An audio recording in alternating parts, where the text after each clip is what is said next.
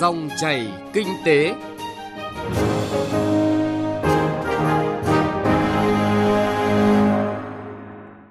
Biên tập viên Bảo Ngọc kính chào và cảm ơn quý vị và các bạn đang lắng nghe dòng chảy kinh tế. Trong 20 phút của chương trình hôm nay, thứ sáu ngày 10 tháng 1 năm 2020, chúng tôi sẽ chuyển tới quý vị và các bạn những nội dung chính sau. Nhìn lại xuất khẩu dệt may 2019, một năm nhiều khó khăn. Vốn FDI tăng gấp 8 lần, những khác biệt trong thu hút đầu tư ở Đà Nẵng. Thúc đẩy chuyển đổi số, quan trọng vẫn là ý thức người đứng đầu. Trước tiên, chúng tôi chuyển tới quý vị những thông tin kinh tế đáng chú ý. Thưa quý vị và các bạn, Thủ tướng Chính phủ quyết định điều chỉnh kế hoạch đầu tư trung hạn vốn ngân sách trung ương giai đoạn 2016-2020 và năm 2019 của bộ, ngành và địa phương. Cụ thể, điều chỉnh giảm hơn 150 tỷ đồng kế hoạch đầu tư trung hạn vốn ngân sách trung ương giai đoạn 2016-2020 của các dự án đã được giao kế hoạch đầu tư trung hạn và điều chỉnh tăng hơn 152 tỷ đồng kế hoạch đầu tư trung hạn vốn ngân sách trung ương cho các dự án trong nội bộ của bộ, ngành và địa phương. Năm 2019, tỷ lệ giải ngân vốn vay ODA mới chỉ đạt chưa tới 40%. Theo các chuyên gia, việc chậm triển khai các dự án sẽ làm tăng khoảng 17,6% chi phí mỗi năm. Để thúc đẩy giải ngân cũng như sử dụng hiệu quả hơn vốn ODA, cần lựa chọn thận trọng, thu hẹp lĩnh vực ưu tiên sử dụng vốn ODA, ưu tiên phân bổ cho các dự án quan trọng, sẵn sàng điều chuyển vốn từ các dự án chậm triển khai sang các dự án giải ngân nhanh. Theo báo cáo toàn cầu về tiến bộ trong cải cách hướng tới tài chính bền vững 2019 của mạng lưới ngân hàng bền vững do Tổ chức Tài chính Quốc tế công bố, Việt Nam được đánh giá là đã có những bước tiến đáng kể trong nỗ lực thúc đẩy sự phát triển của ngành tài chính ngân hàng hướng tới phát triển bền vững và chống biến đổi khí hậu. Tuy nhiên hiện nay, trong bối cảnh hội nhập và toàn cầu hóa về kinh tế xã hội, Việt Nam cũng đang phải đối mặt với những cơ hội và thách thức, những vấn đề mới trong lĩnh vực tài chính, kế toán. Phó giáo sư tiến sĩ Nguyễn Trúc Lê, hiệu trưởng trường Đại học Kinh tế Đại học Quốc gia Hà Nội cho rằng một nền kinh tế phát triển thì đòi hỏi sự bền vững và đặc biệt là đòi hỏi cả về vấn đề về bền vững trên hệ thống tài chính và hệ thống kiểm toán, kế toán. Mà trong nền kinh tế và đặc biệt là đối với cả tài chính thì có lẽ là các chính sách và cái hệ thống chính sách là chúng ta cũng cần phải tiếp tục giả soát lại để tránh cái sự gọi là trùng lặp trong các quyết định, các thông tư bởi vì chính sách phải ra đời kịp thời, tránh trường hợp là nó có một cái độ nghẽn khi mà mình đưa chính sách ra nhưng mà trên thực tế là chưa đến được với cả từng các doanh nghiệp thì đây nó sẽ làm chậm lại sự phát triển chung của hệ thống tài chính cũng như nền kinh tế của đất nước. Thưa quý vị, Việt Nam được đánh giá là điểm đến đầu tư hứa hẹn nhất tại châu Á trong năm 2020 dựa trên các yếu tố như tiềm năng của một thị trường đang phát triển và nguồn cung lao động giá rẻ, có kỹ năng. Đây là kết quả từ một cuộc thăm dò của công ty NNA Nhật Bản, một công ty thuộc tập đoàn tin tức Kyodo. Cuộc khảo sát được tiến hành trực tuyến từ tháng 11 đến tháng 12 năm 2019. Trong số 820 phản hồi hợp lệ, có hơn 41% nhận định Việt Nam là điểm đến hứa hẹn nhất ở châu Á dựa trên các yếu tố như có tiềm năng là một thị trường đang phát triển và nguồn cung cấp lớn lao động có kỹ năng và chi phí thấp.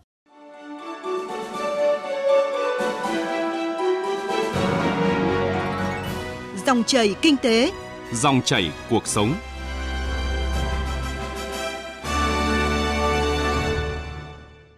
Thưa quý vị, năm 2019, thành phố Đà Nẵng tiếp tục chọn là năm đẩy mạnh thu hút đầu tư.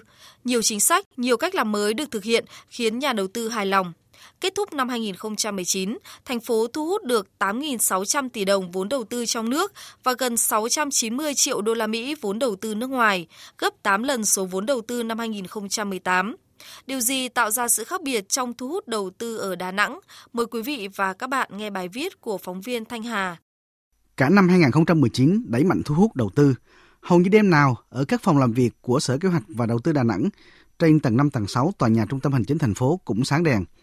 Anh Đoàn Việt Tiến, trưởng phòng đăng ký kinh doanh Sở Kế hoạch và Đầu tư thành phố Đà Nẵng cho biết, phòng này có 14 người, nhưng năm nay đã tiếp nhận hơn 28.000 bộ hồ sơ thay đổi, thành lập mới, đã giải quyết đăng ký thành lập mới hơn 5.000 doanh nghiệp. Theo anh Đoàn Việt Tiến, công việc nhiều áp lực, hầu như thứ bảy, chủ nhật tuần nào cũng phải làm việc để giải quyết hồ sơ cho doanh nghiệp. Cử những cán bộ tốt nhất của phòng xuống hỗ trợ cho doanh nghiệp. Rồi bên cạnh đó thì ờ, phòng đăng ký kinh doanh của sở đang triển khai thực hiện cái việc đăng ký kinh doanh qua mạng online À, thời gian thì sớm hơn 1 đến 2 ngày so với bình thường. Những cái việc xử lý hồ sơ trên này thì cũng cố gắng xử lý đúng thời hạn để cho doanh nghiệp sớm đi vào hoạt động. Nếu mà bình thường 3 ngày mà mình cố gắng online thì trong vòng một ngày, hai ngày được. Với những nỗ lực từ người đứng đầu thành phố đến đội ngũ cán bộ công chức, năm 2019, Đà Nẵng đã thu hút hơn 8.900 tỷ đồng vốn đầu tư trong nước và gần 690 triệu đô la Mỹ vốn đầu tư nước ngoài, gấp 8 lần số vốn đầu tư năm 2018. Bà Huỳnh Liên Phương, Giám đốc Ban xúc tiến và hỗ trợ đầu tư thành phố Đà Nẵng cho rằng đạt được kết quả này là nhờ Đà Nẵng không ngừng điều chỉnh, hoàn thiện cơ chế chính sách, cải thiện mạnh mẽ môi trường đầu tư. Theo bà Huỳnh Liên Phương, nét mới trong thu hút đầu tư là thành phố đã ban hành quy trình cấp điều chỉnh giấy phép đầu tư vào khu công nghiệp công nghệ cao, rút ngắn thời gian giải quyết thủ tục đầu tư xuống từ 6 đến 22 ngày làm việc tùy theo dự án.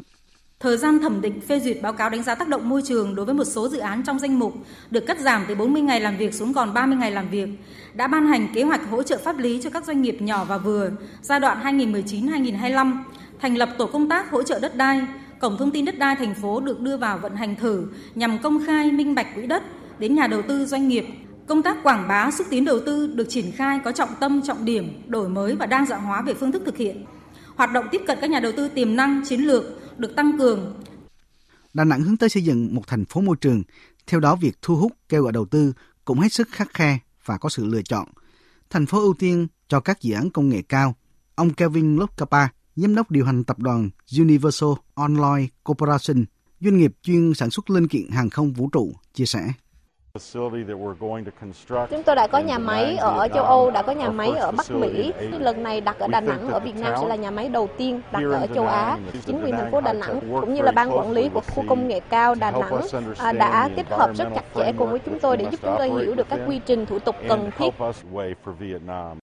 Điểm khác biệt trong thuốc đầu tư ở Đà Nẵng là các nhà đầu tư đến Đà Nẵng đều tích cực tìm kiếm cơ hội làm ăn, chứ không phải để đánh bóng tên tuổi. Ông Trương Quang Nghĩa, Bí thư Thành ủy Đà Nẵng cho biết Năm thu hút đầu tư 2019 thấy rất rõ gấp 8 lần năm 2018 về cái FDI. Các nhà đầu tư là thể hiện nó rất rõ ràng. Chỉ có những người thực sự yêu Đà Nẵng và muốn gắn với Đà Nẵng. Và thứ hai nữa là qua quá trình chọn lựa thì rõ ràng là cách thức là chúng ta tiếp cận với nhà đầu tư thật thì tôi nghĩ rằng là chúng ta sẽ tiếp tục làm cái đó và chắc chắn là chúng ta sẽ làm tốt. Còn cái khác biệt của Đà Nẵng bây giờ ấy là cái trung tâm tài chính. Quý vị vừa nghe phản ánh vốn FDI tăng gấp 8 lần những khác biệt trong thu hút đầu tư ở Đà Nẵng.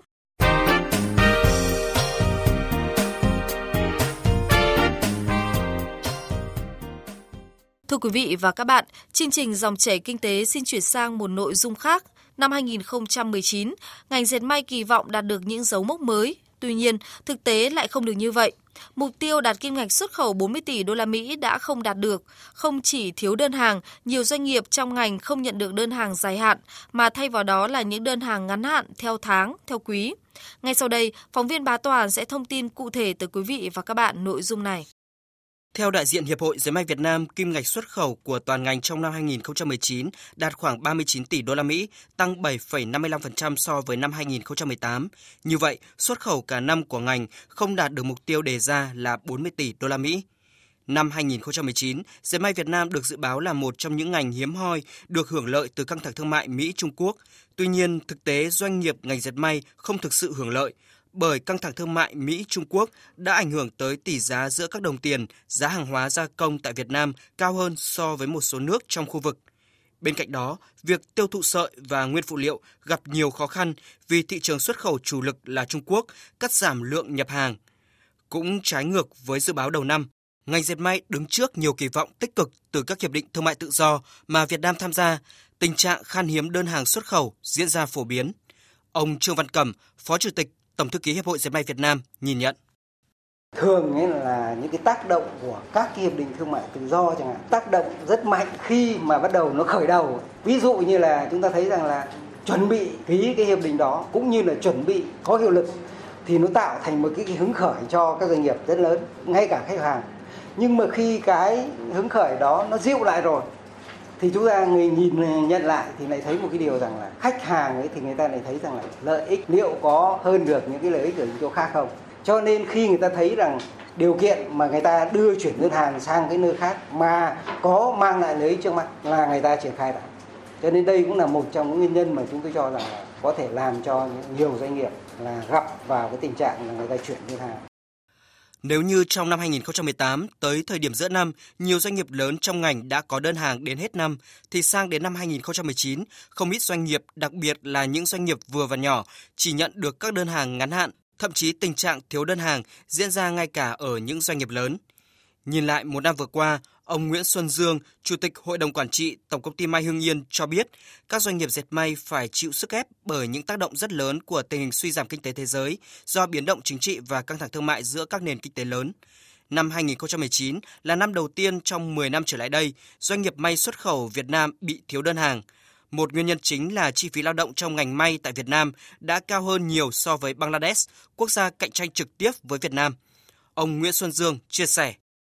Hiện nay thì cạnh tranh trực tiếp của chúng ta là Bangladesh. Chúng ta là hiện nay đang bị thiếu hàng. Rất nhiều các đơn hàng họ đã rút về Bangladesh. Cho nên đây cũng là một cái điều mà tôi cho rằng là chắc chắn là sẽ khó khăn. Riêng dệt sợi thì đang khó khăn. Đó là tranh chấp thương mại giữa Trung Quốc và Mỹ. Nên cho hiện nay thì cái tỷ giá của cái đồng nhân dân tệ, họ tụt xuống cho nên dẫn tới một loạt những vấn đề là hầu như các ngành sợi của Việt Nam trước nay không bán được. Vượt qua những khó khăn thách thức của toàn ngành, năm 2019, Tổng công ty May 10 là doanh nghiệp đã có cải thiện về hiệu quả sản xuất kinh doanh tốt nhất tập đoàn Dệt may Việt Nam. Doanh thu toàn tổng công ty đạt hơn 3.380 tỷ đồng, lợi nhuận hơn 81 tỷ đồng. Tuy vậy, ông Thân Đức Việt, Tổng Giám đốc Tổng công ty May 10 cũng đưa ra nhận định năm qua là một năm bất ổn nhất của ngành dệt may. Sang năm 2020, những khó khăn dự báo còn tiếp tục xuất hiện. Căng thẳng thương mại Mỹ-Trung Quốc đang ảnh hưởng đến toàn bộ chuỗi cung ứng dệt may toàn cầu. Trong khi đó, làn sóng FDI tiếp tục dịch chuyển vào Việt Nam, tình hình cạnh tranh sẽ ngày càng khó khăn hơn. Doanh nghiệp dệt may Việt Nam sẽ tiếp tục chịu nhiều áp lực về giá, về đơn hàng, về năng suất. Ông Thân Đức Việt cho biết. Cái nguyên nhân ấy mà ảnh hưởng đến cái thị trường xuất khẩu thì tôi cho rằng đó là cái việc mà đòi hỏi của thị trường hiện nay phải yêu cầu là thời gian sản xuất nhanh, thời gian đặt hàng cũng không được lâu dài như trước kia. Năm 2019 là cái năm mà tôi đánh giá là biến động thất thường nhất trong nhiều năm qua. À, có những lúc thì rất nhiều đơn hàng nhưng có những lúc thì không có đơn hàng à, dẫn đến là rất khó cho các cái doanh nghiệp sản xuất khi họ bố trí cái năng lực sản xuất cũng như là cái dây chuyền để hoàn thành những cái tiến độ. Năm 2020 chúng tôi cũng đánh giá là một năm cũng rất là khó khăn của ngành dệt may Việt Nam thì à, chúng tôi vẫn cứ tăng cường cái câu chuyện là tái cấu trúc và nâng cao chất lượng của nguồn nhân lực và chúng tôi hạn chế tối đa những cái lãng phí về thời gian mà không tạo ra giá trị. À, trong các loại chi phí chúng tôi đánh giá là cái thao tác thừa của người công nhân những cái công việc không tạo ra giá trị của nhân viên nghiệp vụ là triệt để cắt bỏ. Năm 2020, dự báo bức tranh kinh tế sẽ còn tiếp tục có nhiều diễn biến phức tạp. Căng thẳng thương mại Mỹ-Trung Quốc vẫn chưa rõ ràng. Trong bối cảnh đó, với đặc trưng mới của chuỗi cung ứng dệt may toàn cầu, chỉ có các doanh nghiệp tham gia chính thức vào chuỗi, được doanh nghiệp đầu chuỗi đánh giá mới có khả năng có được đơn hàng sản xuất ổn định. Ông Lê Tiến Trường, Tổng Giám đốc Tập đoàn Dệt may Việt Nam nhìn nhận vai trò của chuỗi cung ứng toàn cầu và người nắm chuỗi cần được phải hiểu thật là chính xác. Không phải là trong một chuỗi cung ứng là các thành viên có vai trò và quyền lực như nhau. Cho nên là trong từng tình huống cụ thể mình mới có thể xử lý được cái quyết định là làm vải hay không làm vải, làm vải chủng loại gì, làm ở quy mô nào. Chứ còn không phải là phát triển đầu tư vải là phát triển tự phát theo cái hướng là vì chúng ta cần 8 tỷ mét hiện nay mới có 3 tỷ mét đi CPTP một năm hết tỷ rưỡi mét thì bây giờ làm tỷ rưỡi mét này đi thì sẽ được giảm thuế. Nếu như thế này mà tiếp cận thì tổn hại năng lực. Thực ra mục tiêu là làm ra thêm cái gì để cho tăng năng lực cạnh tranh, chứ không phải mục tiêu là đáp ứng quy tắc xuất xứ. Mục tiêu là phải năng lực cạnh tranh tiến lên. Nếu ta đi đang tiếp cận theo cái hướng là thiếu vải thì làm vải thì không phải là năng lực. Thưa quý vị, năm 2020, trong bối cảnh có rất nhiều quốc gia đang cạnh tranh trực tiếp, ngành dệt may đặt mục tiêu đạt tổng trị giá xuất khẩu khoảng 42 tỷ đô la Mỹ và để đạt được mục tiêu này, theo các chuyên gia, các doanh nghiệp vẫn có những cơ hội bởi Việt Nam đã có kinh nghiệm quản trị trong ngành so với các quốc gia như Myanmar, Bangladesh hay Campuchia. Do đó, trong thời gian tới, các doanh nghiệp diệt may cần phải tập trung đầu tư công nghệ nhằm đẩy mạnh việc quản trị theo xu hướng của một cuộc cách mạng công nghiệp lần thứ tư để có thể tiếp tục duy trì lợi thế này. Quý vị đang nghe dòng chảy kinh tế phát sóng trên kênh thời sự VOV1 Đài Tiếng Nói Việt Nam. Bây giờ là thời gian của Kinh tế số.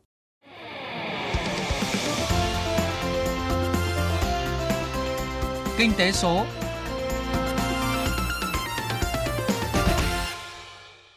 Thưa quý vị, bản chất của chuyển đổi số không đơn thuần là hình thức chuyển đổi công nghệ, đó là sự thay đổi, hội tụ cả ba yếu tố, công nghệ, kinh doanh và con người. Việc ứng dụng công nghệ số chắc chắn mang lại lợi ích to lớn cho kinh tế nội địa, nhưng muốn kinh tế đất nước phát triển toàn diện hơn, cần thúc đẩy hợp tác quốc tế, thúc đẩy hợp tác trong chuyển đổi số. Và các chuyên gia trong nước, chuyên gia quốc tế đều khẳng định, quan trọng nhất là trong công cuộc này vẫn là ý thức của người đứng đầu. Chúng ta cùng tìm hiểu nội dung này trong chuyên mục Kinh tế số hôm nay qua thông tin phân tích từ phóng viên Đài Tiếng Nói Việt Nam.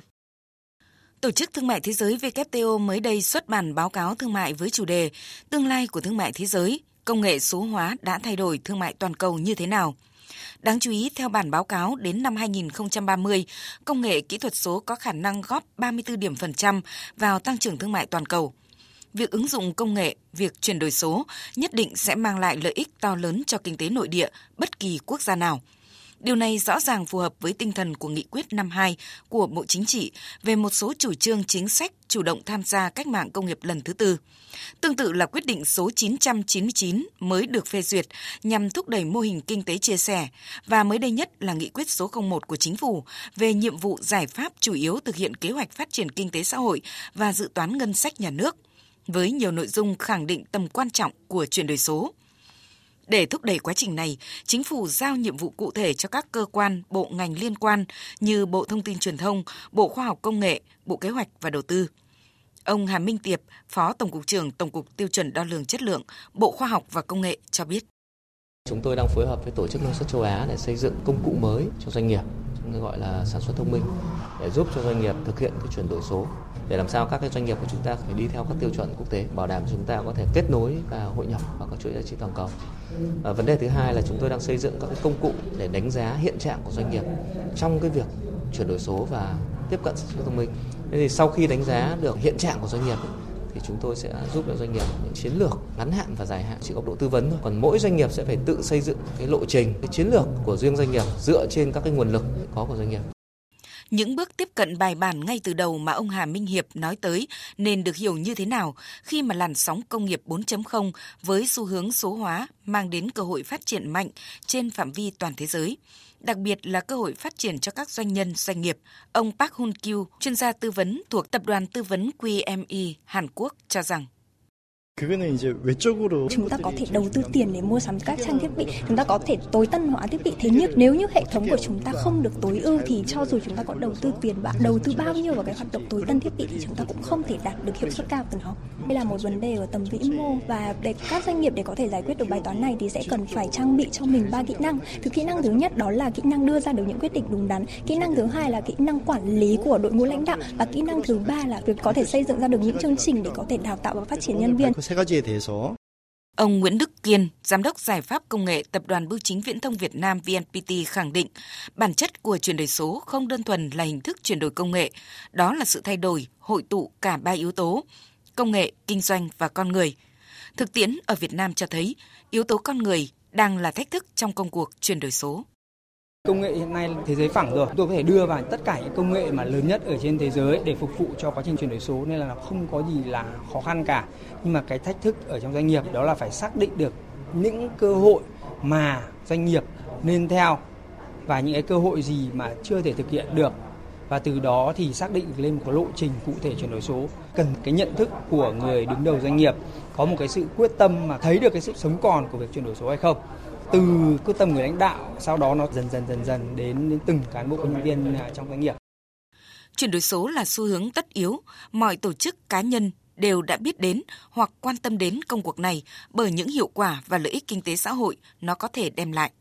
Tuy nhiên, triển khai như thế nào, bắt đầu từ đâu thì không phải ai cũng tự tin khẳng định được. Và như nghiên cứu nhận định của các chuyên gia thì quan trọng nhất sau khi nhận thức được nhu cầu thực tiễn với xu hướng tất yếu phải chuyển đổi, các cá nhân, doanh nghiệp, đơn vị phải thiết lập được chiến lược rõ ràng, phù hợp với năng lực tự có và phải quyết tâm ở những cá nhân riêng lẻ, đặc biệt là từ người đứng đầu, người dẫn đường.